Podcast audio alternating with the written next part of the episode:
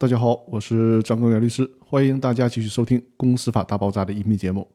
这一期跟大家聊的话题是：股东会、董事会的其中一个瘫痪了，能认定公司僵局吗？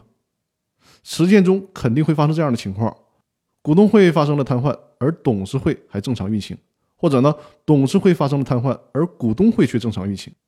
面对这种复杂的情况，应该怎么认定公司是不是陷入僵局了呢？那我们就来分析一下。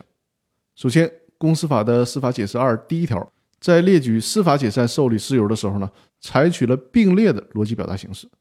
股东在起诉的时候，只要能够证明公司现状符合其中的一项就可以了。我们再来看一下这条司法解释所列举的以下的三种情况：第一种，公司持续两年以上无法召开股东会或者股东大会，公司经营管理发生严重困难的；第二种情况。股东表决时无法达到法定或者公司章程规定的比例，持续两年以上不能做出有效的股东会或者股东大会决议，公司经营管理发生严重困难的。第三种情况，公司董事长期冲突，而且无法通过股东会或者股东大会解决，公司经营管理发生严重困难。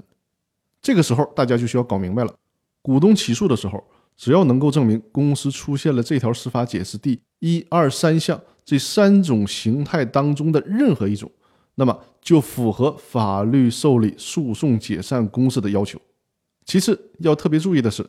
这条司法解释在表述公司的三种运营困境，也就是说公司经营管理陷入僵局的标准的时候，都规定了一个前提条件。这个前提条件就是公司经营管理发生严重困难。也就是说，出现了这三种情形的其中任何一种，还得满足一个条件，就是。使公司的经营管理发生了严重困难，只有这样才符合法院的受理案件的标准。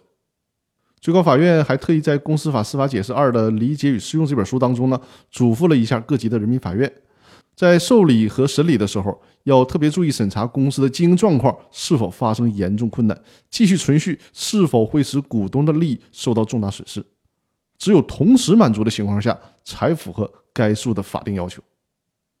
比如说，在公司的实际运行当中，可能只有其中一个机构正常，尤其是大型的股份公司的董事会运行是正常的，这就能够基本的保证公司的正常经营管理。所以说呢，此时即便是股东大会发生了瘫痪，公司的经营管理可能并不会必然的发生严重困难。通过以上的分析，我们就可以看出，在认定公司陷入僵局这个标准上，法院是慎之又慎的。那好，我们这一期的音频呢，就先分享到这里。更多内容，我们下期继续。谢谢大家。